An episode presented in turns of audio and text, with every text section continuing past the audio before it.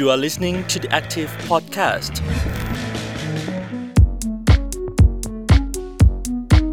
สวัสดีค่ะ ต้อนรับคุณผู้ฟังนะคะ เข้าสู่รายการ Urban Act แปะมือเปลี่ยนเมืองกับ The Active Podcast อีกครั้งนะคะ วันนี้เจอกับพรีนพิชยาพรเช่นเคยค่ะ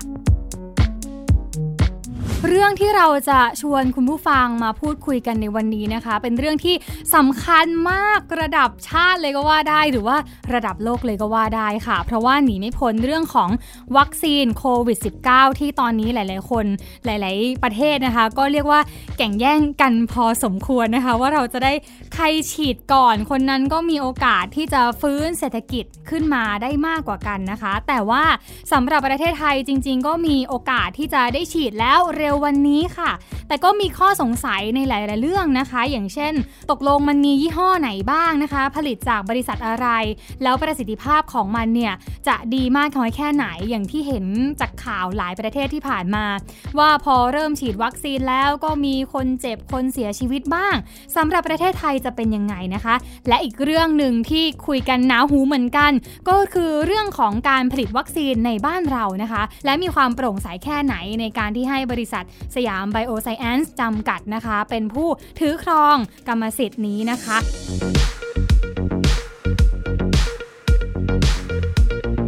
วันนี้เราจะมาพูดคุยกันค่ะ กับแขกพิเศษของเรานะคะ คือนักข่าวที่ติดตามทำข่าวเรื่องของการแพร่ระบาดโควิด -19 มาอย่างต่อเนื่องนะคะ ตั้งแต่ปีที่แล้วนู่นเลยค่ะ คุณผู้ฟัง รวมถึงเขาก็ยังติดตามข้อมูลเกี่ยวกับการนำวัคซีนต่างๆนะคะ เข้ามาใช้ในประเทศไทยด้วย วันนี้ขอต้อนรับคุณทัศน์วชิรวิทย์เลิศบำรุงชัยค่ะ สวัสดีครับสวัสดีครับผมคุณพีนครับ ขอบคุณที่เชิญมาวันนี้นะครับ เพราะว่าเป็นเรื่องใหญ่แล้วก็ต้องถามกลับไปว่าถ้าถ้าวัคซีนมาคุณพีนจะฉีดไหมครับ ฉีดค่ะ แต่ว่าถ้าฉีดเนี่ยจะฉีดของอะไรแล้วจะฉีดที่ไหน วัคซีนแต่ละชื่อที่เราได้รู้จักมาเนี่ยค่ะ มันมีประสิทธิภาพแค่ไหน อย่างแรกเลยคือเอสตราเซเนกาที่เข้าไทย เพราะว่าแอสตราเซเนกาเนี่ยเป็นหนึ่งในบริษัทที่เขาเรียกว่าเป็นมามืดตอนที่กำลังทำการวิจัยวัคซีนค่ะต้องย้อนกลับไปตั้งแต่มีการระบาดเมื่อประมาณปลายปี 2019 เนี่ยครับ พอสักประมาณช่วงประมาณกลางกลางๆปี 2020 ก็คือปี 63 ที่ผ่านมาเนี่ยเดือนพฤษภาเริ่มมีข่าวแล้วว่าประเทศมหาอำนาจต่างๆ เริ่มมีการที่จะผลิตวัคซีนคิดค้นวิจัยผลิตวัคซีน ในช่วงระยะเวลาตั้งแต่เดือนพฤษภาคมมาจนกระทั่งปลายปีเนี่ยครับมันเป็นช่วงระยะเวลาที่สั้นมากเลย ถือว่าเป็นกระบวนการผลิตวัคซีนที่สั้นที่สุดในประวัติศาสตร์การคิดค้นวัคซีนที่เคยมีมาค่ะเพราะว่าการที่จะคิดวัคซีนได้เนี่ยต้องใช้เวลาหลายปีนะครับ เพราะว่าต้องมีการทดลองต่างค่ะๆแต่ว่าต้องเข้าใจว่าในภาวะโควิด -19 แบบนี้ครับ เป็นภาวะฉุกเฉิน เพราะฉะนั้นแอสตราเซเนกาเนี่ยมาพร้อมๆ กับบริษัท วัคซีนชื่อดังอีกหลายบริษัทที่คิดตามกันมาไม่ว่าจะเป็นไฟเซอร์จอห์นสันแอนด์จอห์นสันค่ะแล้วรวมไปถึงของประเทศจีนคือซิโนแวคด้วยอืมทีนี้ประเทศไทยของเราเนี่ย ตัดสินใจรับแอสตราเซเนกาจองซื้อวัคซีนยี่ห้อนี้ด้วยเหตุผลว่า 1 ราคาถูกกว่ายี่ห้ออื่นค่ะ2ก็คือได้รับการถ่ายทอดเทคโนโลยี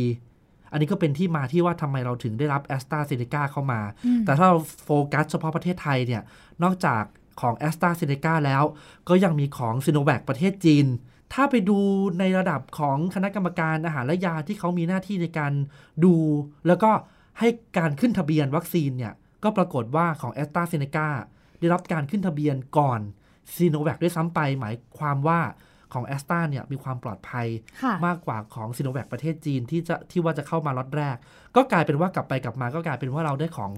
แอสตราเซเนกามาก่อน แต่พูดแบบนี้ไม่อยากให้กังวลว่าของจีนใช้ไม่ดีนะครับค่ะเดี๋ยวจะมาอธิบายกันต่อว่า2ตัวเนี่ยมันมีความต่างยังไง แล้วผลข้างเคียงมันต่างกันยังไงบ้าง อืมอ่าแต่ว่าแอสตราเซเนกาที่จะได้รับเข้ามาคาดว่าจะได้ฉีดช่วงไหนคะแอสตราเซเนกาที่เข้ามาเนี่ยจะได้ฉีดวันที่ 14 กุมภาพันธ์นี้เลยนะครับ วันวาเลนไทน์วันวาเลนไทน์แต่ว่าคุณพีนยังไม่ใช่กลุ่มเป้าหมายแรกที่จะได้รับวัคซีนเข็มแรค่ะกจะเป็นอ่าบุคลากรทางการแพทย์ ของทางด้านที่อยู่สมุทรสาคร ถือว่าเป็นกลุ่มที่มีความเสี่ยง เพราะฉะนั้นก็บอกว่าประมาณ 6,000 ถึง 7,000 คนเนี่ย จะได้รับการฉีดวัคซีนของ a s t r a z เซ e c a จำนวน 50,000 โดสนะครับ ที่จะเข้ามาในช่วงกุมภาพันธ์เนี้ยก่อน เป็นเป็นกลุ่มแรก แต่ก็ติ่งไว้ว่าเป็นอาสาสมัคร สมัครใจ ถ้าไม่อยากฉีดก็ไม่เป็นไร ค่ะ ค่ะ บางคนเขาอาจจะขอดูลาดเราก่อนนะว่าคนที่ฉีดไปแล้วเนี่ยจะเป็นอย่างไร เพราะว่าอันนี้เนี่ยประสิทธิภาพเขาได้ระบุเอาไว้สักกี่เปอร์เซ็นต์คะคุณทัศน์ของ a s t r a z เซ e c a เนี่ยประมาณ 70-80%แต่ของ s i n o v a c เนี่ยเคลมว่าประมาณ 90%ทีนี้ผลข้างเคียงของวัคซีนเนี่ยมันขึ้นอยู่กับว่าวัคซีนแต่ละชนิดเนี่ยผลิตด้วยเทคโนโลยีแบบไหนค่ะขอพูดแค่เฉพาะในวงประเทศไทยที่เรารับมาแค่ a s t r a z เซ e c a กับ s i n o v a c ค่ะของ s i n o v a c เนี่ยจะใช้เทคโนโลยีในการผลิตวัคซีนที่เรียกว่าเป็นวัคซีนเชื้อตาย หมายความว่าทำเชื้อไวรัสเนี่ยให้มันอ่อนแรงลงจนตาย แล้วฉีดเข้าไปในร่างกายเพื่อให้ร่างกายจดจำแล้วสร้างภูมิคุ้มกัน ซึ่งเทคโนโลยีเนี้ยเป็นเทคโนโลยีการผลิตวัคซีนเดิมค่ะ อย่างเช่น วัคซีนบัตทะยักอืมใช้เชื้อตายเหมือนกัน วัคซีนไข้หวัดใหญ่ก็จะเป็นวัคซีนเชื้อตาย แต่ว่าวัคซีนของ AstraZeneca เนี่ยจะเป็นวัคซีนที่เรียกว่า viral vector คือดึงสารพันธุกรรมส่วนหนึ่งมา เพราะฉะนั้นก็ถือว่าเป็นเทคโนโลยีใหม่ เดิมเนี่ยคุณพีนเคยฉีดบาดทะยักไหมน่าจะวัคซีนบาดทะยักตอนเด็กๆนะคะ พอฉีดแล้วเป็นยังไง ปวดปวดปวดไหมปวดไข้ค่ะขึ้นใช่ไหมฮะอ่าก็เช่นเดียวกันของซิโนแวคเนี่ยถ้าใช้เชื้อตายเนี่ยเมื่อฉีดไปแล้วก็จะมีอาการประมาณนั้นค่ะก็คืออาจจะมีไข้ขึ้น ปวดหัว ปวดเมื่อยในแขนตรงที่ฉีด แต่ถ้าเป็นแอสตราเซเนกาฉีดเนี่ยถ้าใช้เทคโนโลยีเนี้ย viral vector เนี่ย เขาบอกว่าจะมีผลข้างเคียงน้อย ทีนี้แถมให้หน่อยของไฟเซอร์ ของไฟเซอร์ที่บอกว่ามีผู้เสียชีวิตที่นอร์เวย์เนี่ยเป็นผู้สูงค่ะอายุ 23 คนเนี่ย เพราะว่าใช้เทคโนโลยีที่เรียกว่า mRNA เป็นเทคโนโลยีที่ใหม่ แล้วยังไม่เคยมีการทดลอง มันก็เลยอาจจะทำให้ผลข้างเคียงค่ะที่คาดไม่ถึงอืมอันนี้ก็ของของของไฟเซอร์ แต่อะว่าเราพูดไว้ว่าคนที่ดูอยู่ไม่ต้องตื่นตระหนกเพราะว่าประเทศไทยเนี่ย ไม่ได้เอาของไฟเซอร์เข้ามา เอามาแค่แอสตราเซเนกากับซิโนแวคเท่านั้น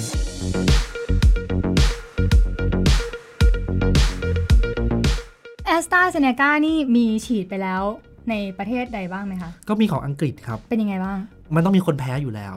เพราะว่าแต่ละคนภูมิคุ้มกันต่างกัน เสียชีวิตเยอะไหมแอสตราเซเนกายังไม่มีคนเสียชีวิตอ่าแต่ว่า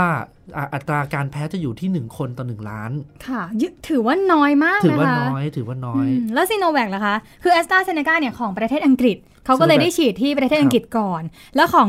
ซีโนแวคซึ่งเป็นของประเทศจีน เป็นยังไงบ้างคะ ยังไม่มีผลการศึกษา แล้วก็ยังไม่ค่อยอืมเสถียรตรงนี้แหละค่ะคืออาจจะเป็นที่มาว่าทำไมออยบ้านเราถึงยังไม่ยังขึ้นไว้ทะก่อนเบียนอืมของซีโนแวคเพราะว่าขนาดการผลการรายงานเรื่องประสิทธิภาพอะสับสนไปมา อย่างเช่น ไปทดลองที่ตุรกีประสิทธิภาพ 90% แต่พอมาที่บราซิลอยู่ที่ 50%อะไรอย่างเงี้ย มันไม่คงที่ก็เลยแบบ ยังมีข้อสงสัยอืมพอเปลี่ยนเปลี่ยนพื้นที่การทดลองการฉีดก็เลยกลายเป็นว่าประสิทธิภาพต่างกันหรือว่าความแพ้ต่างกันไปด้วยนะคะ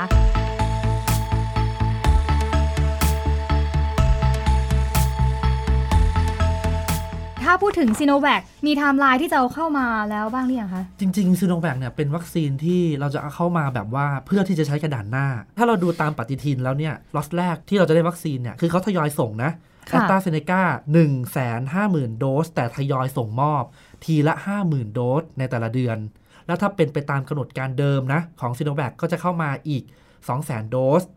แต่ว่าเรายังไม่ได้ขึ้นทะเบียนของซีโนแวคก็เลยยังไม่รู้ว่า ของซีโนแวคเนี่ยจะเข้ามาทันเดือนกุมภาไหม แต่ถ้าไม่ทันโอเคก็เลื่อนไปเดือนมีนาคม ก็อันนี้คือล็อตแรก แต่ว่าคนละล็อตกับที่เราจะผลิต ที่เราได้รับการถ่ายทอดเทคโนโลยีอีก 26 ล้านโดสเนี่ยจะเป็นวัคซีนของ AstraZeneca ที่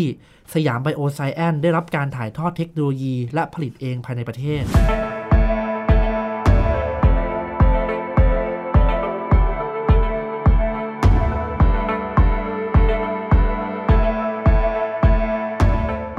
อเราได้รับการถ่ายทอดเนี่ยมันก็ต้องหาที่ลงของเทคโนโลยีใช่ไหมฮะ ตรงนี้ก็กลายเป็นประเด็นการเมืองในช่วงเวลาที่ผ่านมาอืมว่า เอ๊ะทำไมเราไม่เอาขององค์การเภสัชซึ่งเป็นหน่วยงานของรัฐ เป็นองค์กรในกระทรวงสาธารณาสุขทำไมต้องไปอาสยามไบโอไซแอนก็มีบางส่วนที่ตั้งข้อสังเกต ซึ่งถ้าเราย้อนกลับไปดูเนี่ยนะครับ จริง ๆ แล้วเนี่ยสยามไบโอไซแอนเนี่ยโอเค เป็นข้อเท็จจริงว่าเป็นส่วนหนึ่งของ สำนักงานทรัพย์สินส่วนพระมหากษัตริย์ที่ลงทุนในเรื่องนี้ตั้งแต่ต้น ถ้าไปทั้งหมดถามอะพวกอาจารย์หมอก็จะค่ะบอกว่านี่เป็นของขวัญของในหลวงรัชกาลที่9ค่ะเพื่อที่จะสร้างความมั่นคงทางยาในช่วงเวลานั้น แล้วก็แน่นอนที่ 10 ปีที่ผ่านมาสยามไบโอไซแอนเนี่ย ผลิตไม่ยาเยอะมาก ผลิตยาเนอะและแต่ขาดทุน อ้าวทำไมล่ะคะไม่ได้กำไรไงอ่าแต่ว่าด้วยความที่ล่าสุดเนี่ยวันก่อนที่มีการแถลงข่าวที่กระทรวง เพื่อที่จะชี้แจงเรื่องเนี้ย ก็เป็นหลักปรัชญาเป็นความตั้งใจของการก่อตั้งอยู่แล้วว่าขาดทุนคือกำไรอืมโอเคยอมขาดทุนแต่เราได้ได้ผลิตยาเองในประเทศค่ะก็เป็นการสร้างความมั่นคงทางยา มันไปช่วยซับซิได้ส่วนอื่นในระบบสาธารณสุขค่ะก็มีคนคิดแบบนี้ก็เลยคิดว่าอ่าไบโอไซแอนก็ดูเหมือนไม่มีผลประโยชน์ทับซ้อนอะไรค่ะแล้วก็ดูมีความพร้อมที่สุด เมื่อเทียบกับโรงงานอื่น ๆ มีความพร้อมมากกว่าโรงงานขององค์การเภสัชกรรมด้วยซ้ำไปค่ะอันนี้คุณหมอนคร ที่เป็นผู้อำนวยการสถาบันวัคซีนเป็นคนพูดเองว่ามีความพร้อมมากกว่าก็เลยใช้สยามไบโอไซแอน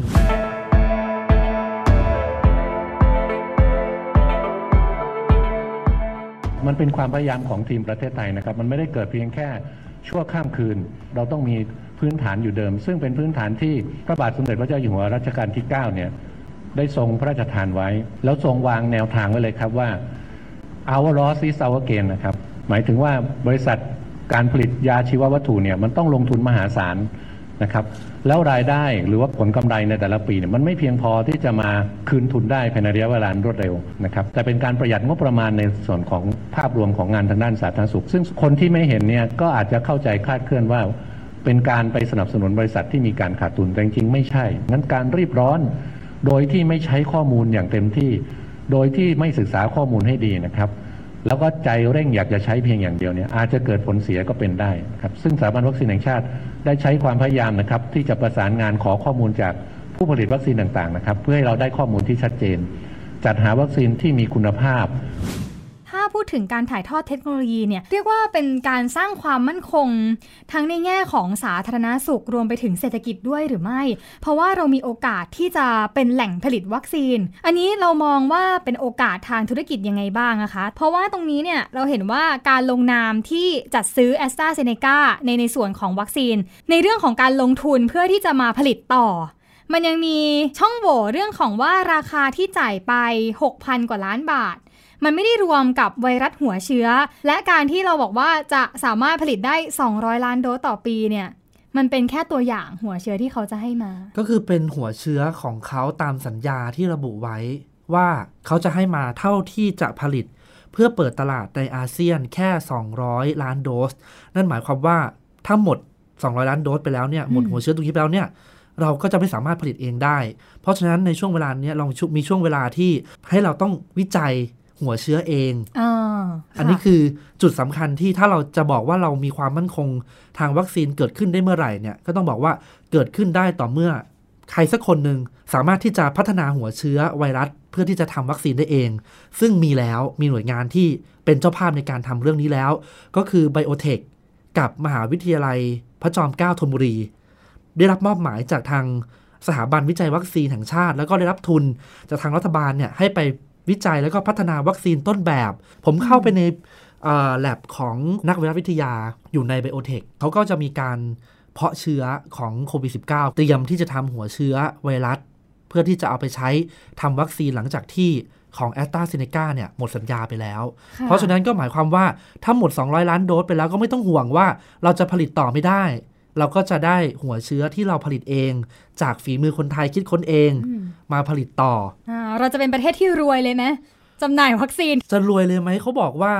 มันแข่งกันเยอะนะครับ คุณพีนต้องดูว่าตอนนี้บริษัทที่ออกมาทำวัคซีนเนี่ยมีหลายบริษัท แล้วเวลาที่มันล่วงเลยไปเนี่ย แต่ละบริษัทก็สามารถที่จะพัฒนาศักยภาพในการผลิต พัฒนากำลังการผลิต เขาบอกว่าช่วงปลายปี 2564 วัคซีนโควิด -19 จะล้นเกินความต้องการ ของโลกนี้ซะอีก ก็อาจจะทำให้เห็นว่าอาจจะมีราคาถูกลง แต่คำถามต่อไปก็คือว่าวัคซีนต้นแบบที่เราผลิตตอบโจทย์ทุกสายพันธุ์ของการกลายพันธุ์ของโควิดหรือไม่ อันเนี้ยโจทย์ท้าทายสำคัญสำหรับอนาคตด้วยเหมือนกันครับ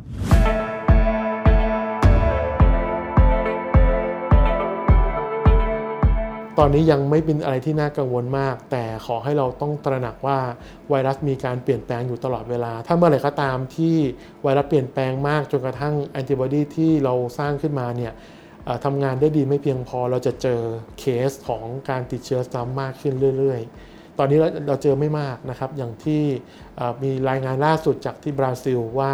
มีการพบเคสของการติดเชื้อซ้ำจากสายพันธุ์บราซิล ซึ่งเป็นสายพันธุ์ใกล้เคียงกับสายพันธุ์แอฟริกาเนี่ย ขึ้นมาแล้ว ก็แสดงว่าภูมิคุ้มกันจากคนคนนั้นน่ะอาจจะไม่มีแอนติบอดีที่ดีพอในการที่จะป้องกันสายพันธุ์ใหม่ในการเข้าสู่ร่างกาย แต่เคสแบบนี้ยังมีไม่มากนะครับ ดูเหมือนว่าอนาคตเราจะสดใส หรือเปล่าคะเพราะว่าเราอาจจะมีโรงงานที่สามารถผลิตวัคซีนได้ แล้วก็สามารถที่จะขายได้ในอาเซียนของเราด้วย แต่ทั้งนี้อย่างที่ทิ้งคำถามเอาไว้ว่า ตอนนี้เนี่ยไวรัสโคโรนา 2019 เนี่ยนะคะ ตั้งแต่แรกจนถึงวันนี้มีการกลายพันธุ์มา เยอะมากแล้วก็หลายภูมิภาคด้วยเล่าให้คุณผู้ฟังฟังแบบนี้ค่ะว่า ตั้งแต่ที่พบที่เมืองอู่ฮั่นประเทศจีนนะคะ ตอนนั้นเนี่ยเป็นสายพันธุ์ D614 ค่ะ แล้วจากนั้นนะคะก็มาพบว่ามีการกลายพันธุ์เป็น G614 ถัดมาเราก็มาพบอีกค่ะ ที่เรียกว่าเป็นสายพันธุ์อังกฤษคือ B 1.1.7 ไม่เพียงเท่านั้นค่ะ ต่อมายังพบว่ามีสายพันธุ์แอฟริกาใต้หรือว่า E 484K อาจจะเรียกว่าเป็นสายพันธุ์บราซิลก็ได้นะคะ หรือว่าสายพันธุ์ P1 ซึ่งยังมีไม่มากแต่ว่าน่ากลัว นักไวรัสวิทยานะคะก็มีความกังวลด้วยไม่ว่าจะเป็นเรื่องของ E 484K 417T แล้วก็ N 501Y ทำไมมันเยอะแยะขนาดนี้คะคุณทัศเขากังวลว่าการแพร่กระจายของมันเนี่ยจะเพิ่มมากขึ้น การต้านทานการจับของแอนติบอดีเวลาที่เราฉีดวัคซีนไป มันจะมากน้อยแค่ไหนจะทำให้วัคซีนมีประสิทธิภาพอย่างที่คิดหรือเปล่า หรือแม้แต่ภูมิคุ้มกันหมู่ของคนเราอาจจะยับยั้งไม่ได้ก็ได้ ต้องบอกไปชัดๆเลยว่าวัคซีนที่มีอยู่ตอนนี้ไม่สามารถจะรับมือการกลายพันธุ์ของโควิด -19 ในระยะยาวเนี่ยได้ นักวิทยาศาสตร์ แล้วก็นักวิทยาเนี่ยเริ่มกังวลแล้วนะครับตั้งแต่มีการกลายพันธุ์จากอู่ฮั่นมาเป็นสายพันธุ์จีเราบอกว่ายังวัคซีนยังเอาอยู่ แต่พอหลังจากที่กลายพันธุ์เป็นไปสายพันธุ์ของอังกฤษเนี่ยนักวิทยาศาสตร์เริ่มที่จะกังวลละ มันจะาสามารถจะสร้างภูมิคุ้มกันได้หรือไม่ในส่วนของการกลายพันธุ์มา เป็นสายพันธุ์อังกฤษแบบนี้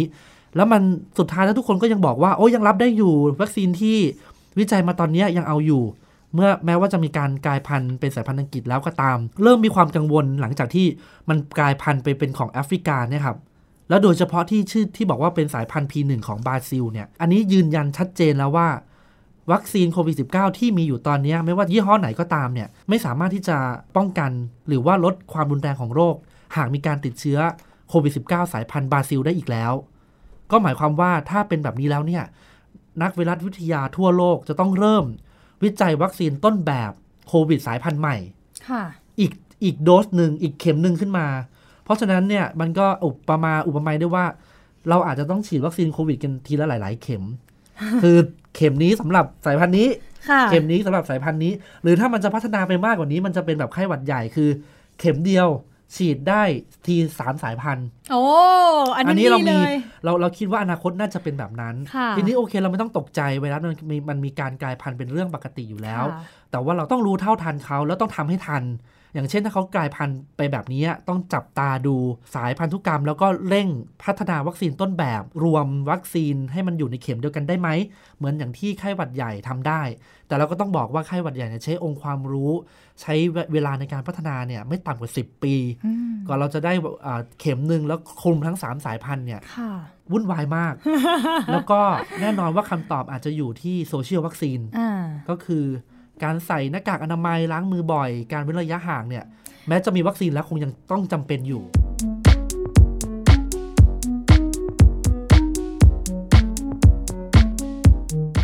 ถ้าพูดถึงเรื่องของวัคซีนที่จะใช้ป้องกันเนี่ยค่ะ อย่างอย่างที่คุณทัศน์บอกว่ามันอาจจะจำเป็น ถ้าเกิดจะครอบคลุมอาการทั้งหมดที่เกิดจากการกลายพันธุ์ได้หากว่ามีการรับเพิ่มรับเพิ่มอะไรเงี้ยเนาะแต่ว่าอย่างก่อนหน้านี้บางคนเขาก็จะมีการคุยกันว่า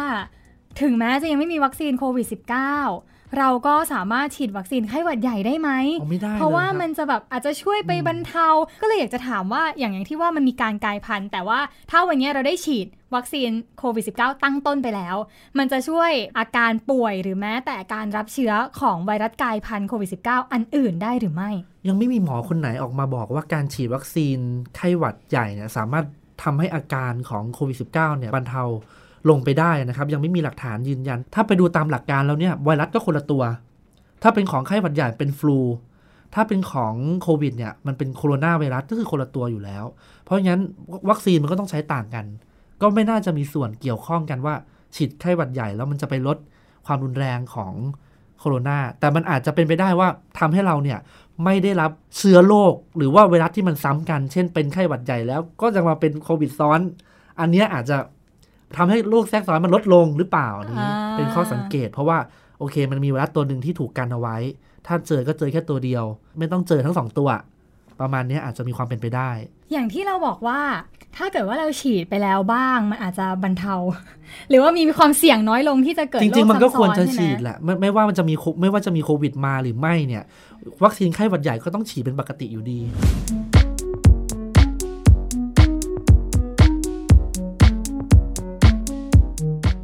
คือเดิมทีมีการคาดการณ์ว่าถ้าเกิดมีวัคซีนขึ้นมา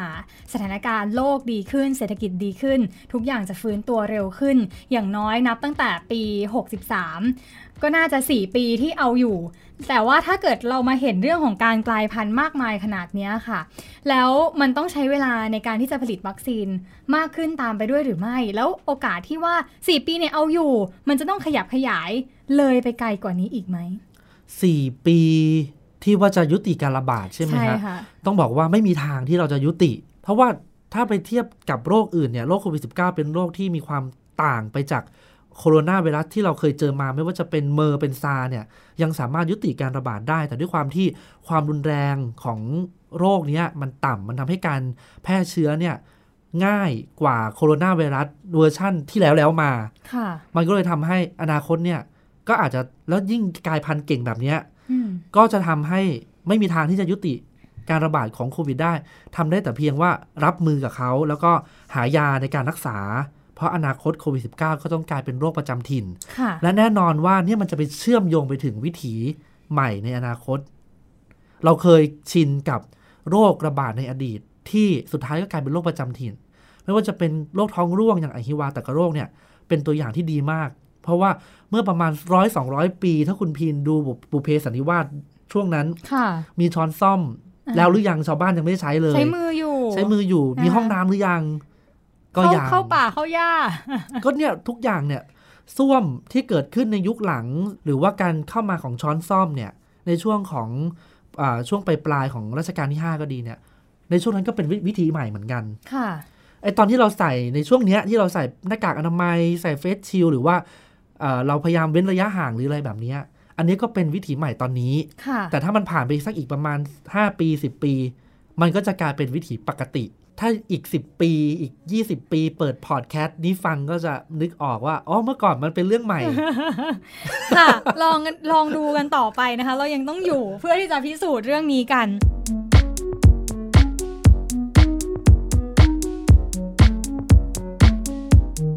ก่อนหน้านี้เนี่ยคำว่า new normal next normal ค่อนข้างเป็นคำที่พูดกันเยอะเนาะ แต่ว่าวันนี้เนี่ยมันดูจะเบาบาง อยากให้คุณทัศน์พูดถึงความสำคัญของเรื่องนี้อีกสักนิดนึงค่ะ เพราะอย่างที่เห็นว่าแม้จะมีวัคซีน แต่ว่าข้อมูลมันก็ยังบ่งบอกว่า การที่เราต้องใช้มาตรการใหม่ กับวิถีชีวิตของตัวเองเนี่ยมันยังคงเป็นเรื่องที่จำเป็นมากถ้าไปดูตัวเลขของกองระบาดวิทยาเนี่ยจะพบว่าหลังจากที่มีโควิด -19 ระบาดเนี่ยแล้วมีมาตรการ ป้องกันทางสังคมไม่ว่าจะเป็นล้างมือหรือว่าการบังคับให้ต้องใส่หน้ากากอนามัยในที่สาธารณะและคนเยอะเนี่ยมันทำให้อัตราผู้ป่วยโรคระบบทางเดินหายใจลดลงไปครึ่งหนึ่งเลยทีเดียว ก็หมายความว่าโอ้มันเป็นวัคซีนที่ดีกว่าวัคซีนที่กำลังผลิตจากเทคโนโลยีทั้งหลายแหล่นี้ด้วยซ้ำไป เพราะฉะนั้นในอนาคตเนี่ยมันก็ถือว่าเป็นเรื่องจำเป็นมาก สุดท้ายมันจะต้องกลายไปเป็นวิถีชีวิต ของเราทุกคนในในอนาคต หรือตั้งแต่ตอนเนี้ยเป็นต้นไปเนี่ยก็ไม่ไม่ไม่มีทางที่จะปฏิเสธหน้ากากอนามัยได้อีกต่อไปแล้ว ไม่มีทางปฏิเสธ เจลล้างมือได้อีกต่อไปแล้ว ยังพกยังไงอีก 10 ปี 20 ปี ก็ยังต้องพกเจลล้างมืออยู่อย่างนั้นแหละเอ่อผมเคยมีโอกาสไปสัมภาษณ์คุณหมอประเวศวสีเนี่ย ท่านบอกว่ามันเป็นการสิ้นสุดยุคอารยธรรมมนุษย์ยุคหนึ่งเลยนะครับ แล้วอืมหลังจาก ที่เราปรับตัวกับโควิด -19 ได้เนี่ยๆเราจะมีเราอารยจะธรรมใหม่ เราจะมีอารยธรรมใหม่ เราจะเป็นอารยธรรมมนุษย์ยุคใหม่ อารยธรรมที่รักษาความสะอาดมากขึ้นมากขึ้นในทุกๆด้านล้างมือกันบ่อยๆนะคะใช่อะอย่างไรก็ตามค่ะ วันนี้ก็ต้องเรียกว่าเราได้เห็นภาพของอาที่มาที่ไปความน่าเชื่อถือความเชื่อมั่นในประสิทธิภาพของวัคซีน รวมถึงโอกาสที่ประเทศไทยจะได้ผลิตวัคซีนในโรงงานของเราเองนะคะ แล้วอาจจะเป็นโอกาสในด้านเศรษฐกิจ แล้วก็สร้างความมั่นคงของชาติด้วย สิ่งที่อยากฝากไว้ก็คือว่าไม่ว่าจะมีวัคซีนที่มีประสิทธิภาพมากแค่ไหนนะคะวันนี้ยังพบว่าภูมิคุ้มกันหมู่สำคัญมาก ภูมิคุ้มกันหมู่ในที่นี้ไม่ใช่แค่ว่าทุกคนเนี่ยมีเชื้อแล้ว แต่หมายถึงว่าทุกคนมีหน้ากากอนามัยมีเครื่องมือในการป้องกันตัวเอง นั่นคือภูมิคุ้มกันอันดับแรกที่จะเกิดขึ้น คุณทัศน์อยากจะฝากอะไรไหมคะที่อยากจะฝากไว้ก็คือว่าไม่ว่าวัคซีนจะมีผลข้างเคียงตะที่ปรากฏเป็นข่าวยังไงก็แล้วแต่เนี่ย แต่ว่าคุณหมอในกระทรวงสาธารณสุขเนี่ยออกมา ยืนยันว่ามันจะมีผลข้างเคียงก็จริงแต่มันจะน้อยมาก เพราะฉะนั้นไม่อยากให้ทุกคนกลัว ไม่นอกจากที่โอเคเราเข้าใจว่าโซเชียลวัคซีนสำคัญ แต่ว่าเราก็จะต้องมั่นใจว่าคุณหมอทีมประเทศไทยเนี่ยเก่งแล้วก็คัดกรองทุกอย่าง คัดกรองสิ่งที่ดีที่สุดมาให้คนไทยแล้ว เพราะฉะนั้นเชิญชวนว่าหลังจากมีวัคซีนไม่ต้องกลัว แล้วไปฉีดกันเถอะครับ เพราะว่ามันจะช่วยทั้งเราด้วยและช่วยชาติด้วย ใครยังไม่มีโอกาสได้ฉีดวัคซีนอย่างเรายังไม่มี เราก็ป้องกันตัวเองไว้ก่อน แต่เมื่อไหร่ที่มีโอกาสก็อย่าลืมไปใช้สิทธิ์นันซานะคะ เพื่อความปลอดภัยของทุกคนนั่นเอง วันนี้ก็ต้องขอบคุณคุณทัศน์วชิรวิทย์เลิศบำรุงชัยนะคะ ที่มาร่วมแลกเปลี่ยนกับเราค่ะ สัปดาห์หน้าจะเป็นเรื่องอะไรติดตามกันต่อ และอย่าลืมกดไลค์กดแชร์ เรื่อง EP นี้ด้วยนะคะ ให้เรื่องของวัคซีนเนี่ย กระจายแล้วก็นำไปสู่ความเข้าใจที่ถูกต้องสำหรับวันนี้พวกเราสองคนต้องลาไปก่อน สวัสดีค่ะ สวัสดีครับ You are listening to the Active Podcast.